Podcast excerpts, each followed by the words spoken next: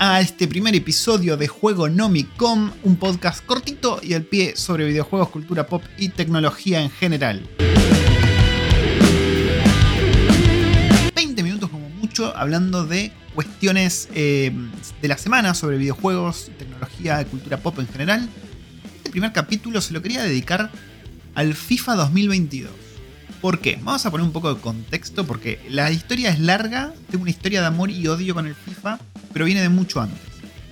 Yo cuando, cuando era chiquito, purrete, digamos, unos 8 años, tenía la costumbre de, allá en Argentina, ¿no? Vivía en Argentina en ese momento, de jugar con los Playmobiles y armarme torneos de fútbol. ¿no? Me armaba torneos de fútbol con Playmobiles. Una bolita, una canica, si me estás escuchando fuera de Argentina. Eh, y usaba para los arcos los paquetes de los alfajores blanco y negro que había en Argentina, bueno, usaba la parte de atrás, digamos, el plástico, y ese era mi arco. Y, ojo, tenía publicidades, tenía un montón de cosas. Chocolate Toblerone, eso lo ponía como publicidad al costado de la cancha. Tenía suplentes, tenía un cuaderno en el cual me armaba todo el campeonato, anotaba las estadísticas, una cosa tremenda. De hecho, creo que en un momento llegamos con un vecino, ¿no? Que hacíamos lo mismo llegamos a hacer un entretiempo en el cual comentábamos cómo estaban saliendo los partidos. Estábamos totalmente crazy por el fútbol. Entonces, a medida que fui creciendo, eh, aparecieron los juegos en mi vida, los videojuegos con el Family. Pero bueno, el salto del fútbol no lo hice hasta la Sega Mega Drive, Sega Genesis, en el cual jugaba a los FIFAs, ¿no? Eh, y ahí es donde empecé a ver todo este mundillo de tener un videojuego que me traqué los stats, de tener una liga con puntos, todo eso traqueado por el juego, me voló la peluca. Imagínate, yo venía a jugar con Playmobil y caja de alfajores. Jugar así era una cuestión totalmente impensada para mí.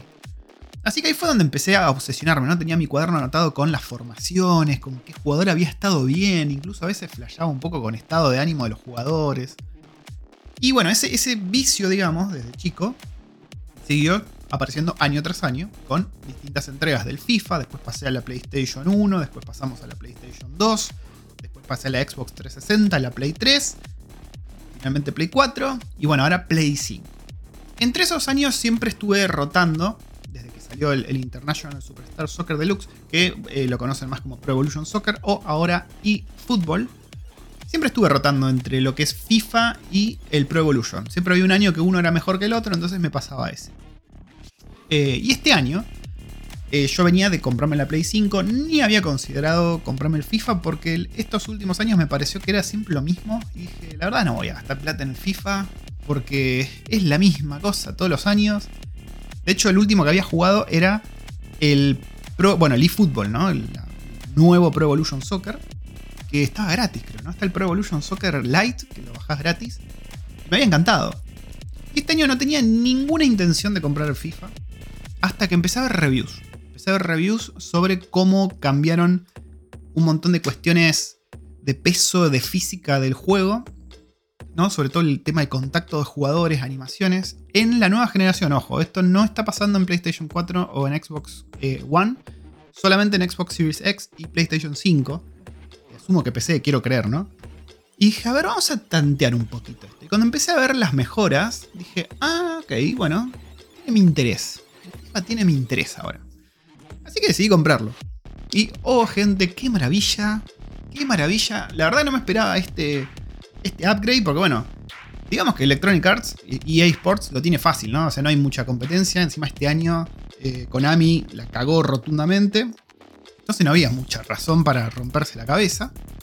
Pero sacaron la verdad un juego muy pulido, con todo el tema de animaciones y física no sé si rediseñado es la palabra, creo que hay un nuevo motor pero sí es verdad que hay muchos pequeños cambios que hacen que el partido se sienta mucho mejor, mucho más real. El ritmo de juego es mucho más lento que en FIFAs anteriores, lo cual yo agradezco porque es como más, más real, más táctico, la pelota tiene más peso. Pero hay un montón de detalles, como por ejemplo cuando saltás a cabecear que tu jugador se apoya en la espalda del otro o que se te apoya en la espalda del otro jugador del tuyo. El contacto físico es mucho más real. El, el manejo de la pelota, cómo se siente la pelota, es muy, muy real. Encima jugarlo con los 60 FPS es una maravilla. Dicho sea de paso, por si a alguien le pasa, a alguien que esté escuchando este podcast, yo lo estaba jugando en, una en, un, televisor Samsung de 65 pulgadas que viene con el, refresco copado y tiene un modo que se llama Game, Game Mode.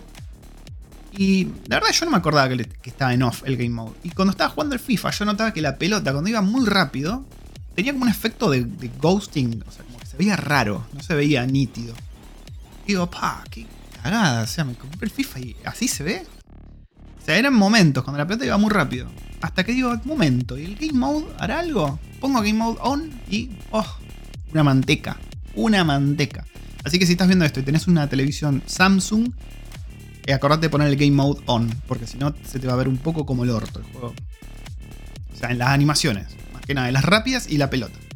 Así que ese fue mi, mi approach con el FIFA, estoy disfrutándolo mucho. Estoy viendo si me meto en el Ultimate Team. Yo, bueno, yo vivo en Nueva Zelanda y no hay mucha gente que guste del fútbol acá, salvo ingleses que se vienen a repatriar acá.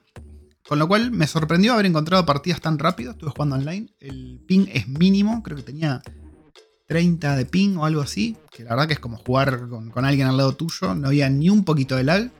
Así que muy, muy bien. Estoy viendo meterme en el Ultimate, Ultimate Team y, ver qué onda eso. Hace mil años que no toco el Ultimate Team. Yo generalmente lo que juego siempre es el modo de director técnico.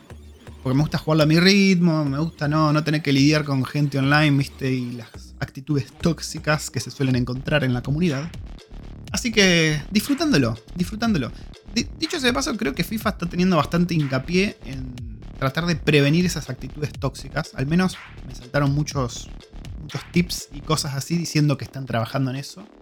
Y creo que castigan de alguna manera a los que, por ejemplo, hacen el rage quit o hacen algunos chanchullos, como por ejemplo arruinar la conexión para que se les desconecte. Eso era muy común. No sé si, a alguien más le pasó, pero yo me acuerdo en estos últimos 5 o 6 años, últimos 10 años, ponele, que claro, como el juego te daba por perdido el partido si vos sacabas, lo que empezó a hacer la gente es desconectar internet. Al menos en Argentina hacíamos eso. A, ver, yo no lo hacía, quiero aclarar. Pero era muy común vos empezás a ver que la conexión se empezaba a laguear todo y decías, este hija de puta va a sacar y ¡pum! se desconectaba el, partido. era tremendo. Bueno, parece que, que, Electronic Arts está metiendo bastantes cosas para justamente tratar de desalentar ese tipo de actitudes.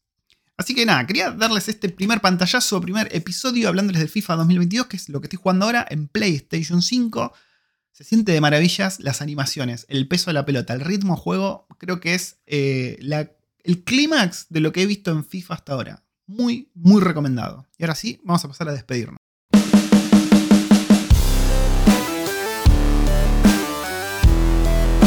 Como quien no quiere la cosa, se nos fue el primer capítulo, gente. Voy a estar eh, viendo si hago esto a diario. No sé, porque son 10 minutos, son 15 minutitos, así que no debería demandarme mucho. Vamos a estar hablando un poco de todo, filosofando sobre la escena de los videojuegos. Yo, para que se den una idea, tengo 37 años, así que tengo un montón de nostalgia videojueguil que hablar. Y nos vemos quizás mañana en el próximo episodio de Juego Nomicom.